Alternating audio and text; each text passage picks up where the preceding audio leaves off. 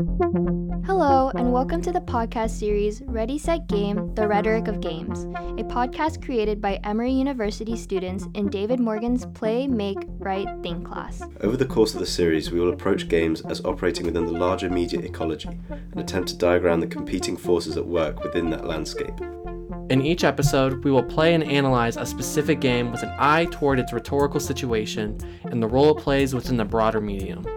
We'll focus on the way these games encourage players to think in order to move through them and what sorts of decisions the games force us to make. As we probe the underlying rules of game systems and speculate about what's going on underneath the hood, we'll ponder where they are taking us and to what ends. How do these games encourage certain types of problem solving and learning? What sorts of values do they promote? What sorts of new perspectives do we gain in the playing? So buckle up and come play with us.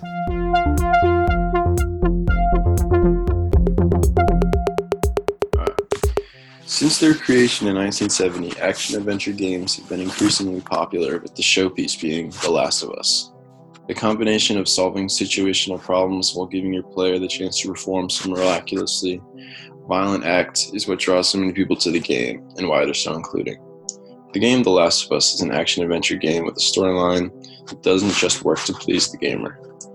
I am Greg Lawrence. And I'm Winslow Wangley. And we will be examining the game The Last of Us. I personally believe The Last of Us is one of the best video games in history, regardless of genre. The game engineers worked for seven years on perfecting their piece and were rewarded with multiple awards for the game. The game follows a man who's named Joel who lost his daughter in the first scene to the virus. A girl who comes later in the story named Ellie who's supposed to be smuggled out of the city, and that is the main goal of the game. The setting is a post apocalyptic era with a disease that infects people and turns them into different levels of zombie like creatures. The creatures present one problem for Joel and Ellie, while the people hunters and extremist government officials make their journey seem dauntingly impossible. The strategy the game developers used was to incorporate a choice for the player to try and get to the objective quietly, sneaking around, or kill every living and non living thing in your path.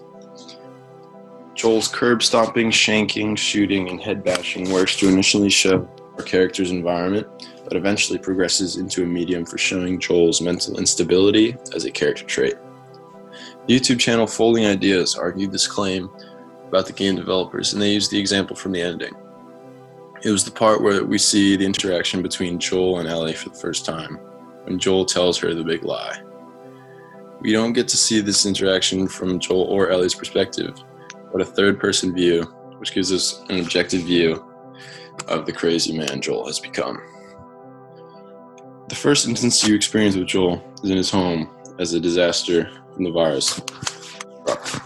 He unfortunately couldn't save his, his daughter, which was followed by a lack of hesitation when it came to violence in the future. One reason you should build such an early relationship with the characters in the game is the characters are not perfect. Joel is not created to be a good person who commands our support. He is a single father to a dead daughter who finds himself in a position to take care of another young girl who reminds him of his daughter. This is what pushes him to carry on, even though Ellie seems to be the one who knows what to do most of the time. The story takes about 13 hours to play, and the end- ending is frustrating for so many players. The reason I'm not dissatisfied is because once you've played the story, uh, you realize that Joel actually has a very specific thing he cares for. He only really cares for Ellie, and everyone else to him is basically nothing. He shows very um, stark signs of uh, psychopathic traits, where he shows little remorse or care for almost everyone. And while psychopaths actually can have some sort of um, care for another human, it's only very surface level. And for him, it's just to save Ellie and make sure she is okay. And that's really the only person that he cares for. And in the ending, he goes to uh, a scientist compound where uh, scientists are working on a cure to the virus that has destroyed the human population.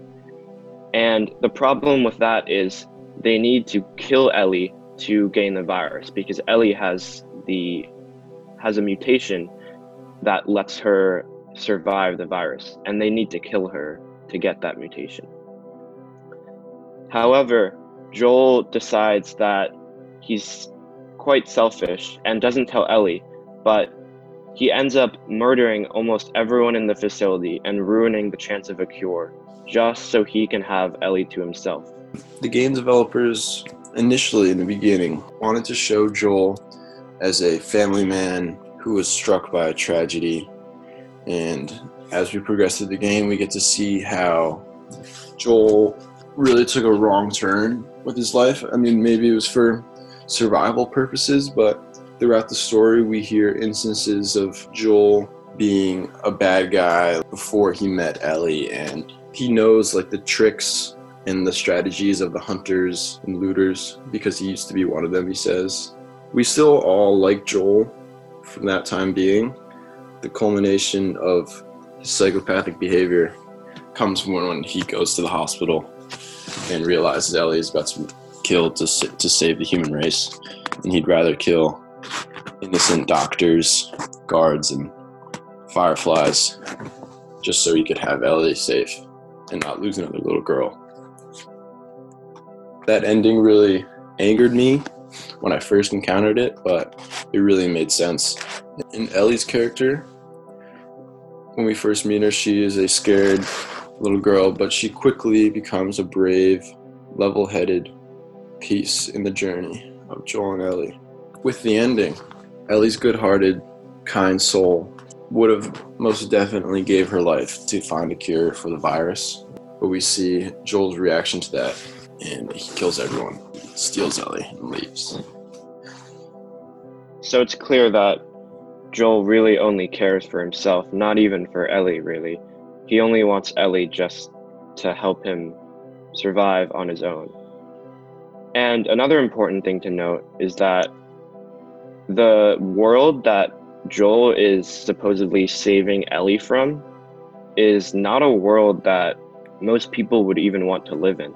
Mm. He's basically confining her to a place where they're always under attack, could die horribly at any moment, and are struggling to survive at any point in time.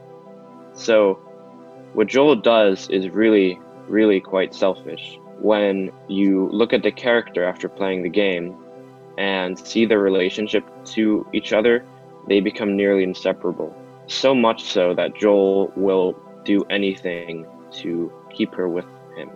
And I just thought it would be an interesting point to touch on um, the relation between playing this game, say, six months ago, eight months ago, and playing this game now. I kind of see this game as like a nightmare of our present situation.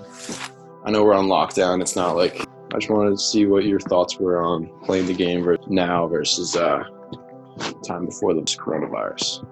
Well, right now it's it's definitely more real to me.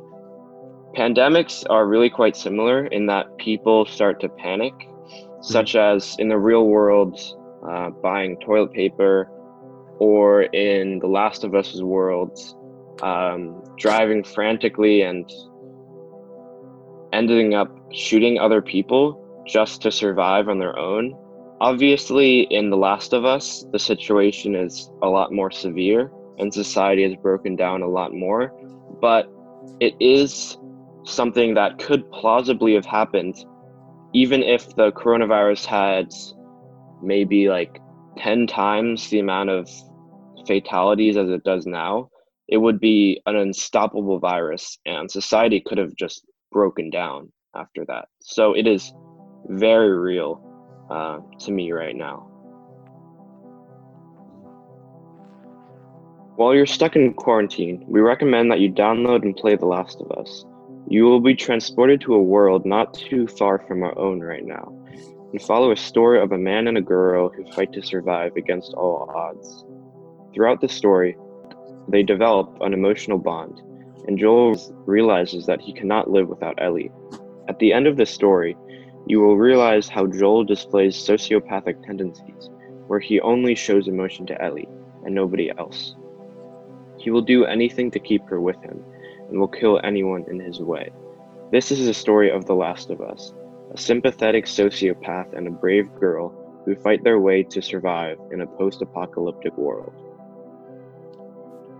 I'd like to give a special thanks to our assistant producer Winslow for being a part of the episode, and to our line producer Michael Merriam, also to Professor Morgan who made this all possible. I would also like to credit Naughty Dog for making my favorite game, and I hope you all have a great day and stay healthy.